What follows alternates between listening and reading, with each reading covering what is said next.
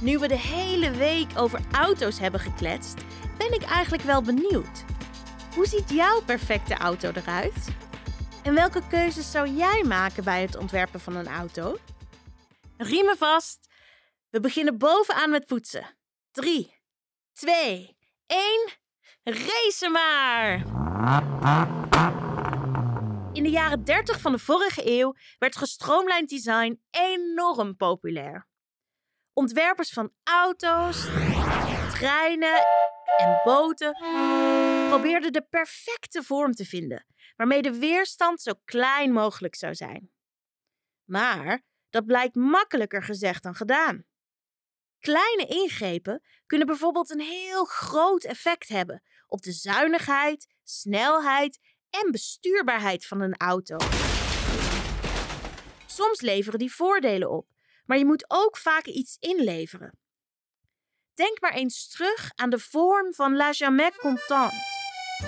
De bestuurder stak er bovenuit, waardoor de gestroomlijnde vorm toch niet zo heel veel zin had. Of smalle raceauto's, die door weinig weerstand misschien sneller kunnen rijden, maar ook makkelijker uit de bocht vliegen. Stel dat jij een autoontwerper zou zijn. Zou jouw auto dan supersnel zijn, stevig op de weg liggen of er vooral heel mooi uitzien? Draai nu je tandenborstel en begin je ondertanden te poetsen. De politie heeft ook goed nagedacht over wat zij belangrijk vinden in een auto. Dat is veiligheid en snelheid. Er is geen politieautofabriek. Dus bouwen zij zelf normale auto's om naar politieauto's. Ze halen de auto dan helemaal leeg. Zelfs de achterbank gaat eruit. Daarna maken ze hem kogelwerend en plaatsen ze alles wat ze nodig hebben terug. Bijvoorbeeld de achterbank, maar ook extra's, zoals zwaailichten.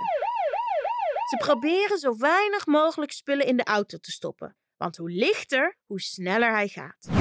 En dat is natuurlijk wel belangrijk bij politieauto's.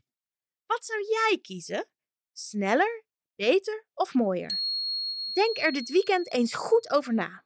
Zou jouw auto helemaal gestroomlijnd zijn? Heel veel spoilers hebben? Of misschien krijgt hij wel roze glitters? Ik ben benieuwd waar jij voor gaat. Dat was het voor vandaag. Spuug je tandpasta uit en spoel goed je mond. En vergeet ook niet je tanden te poetsen in het weekend. Tot volgende week.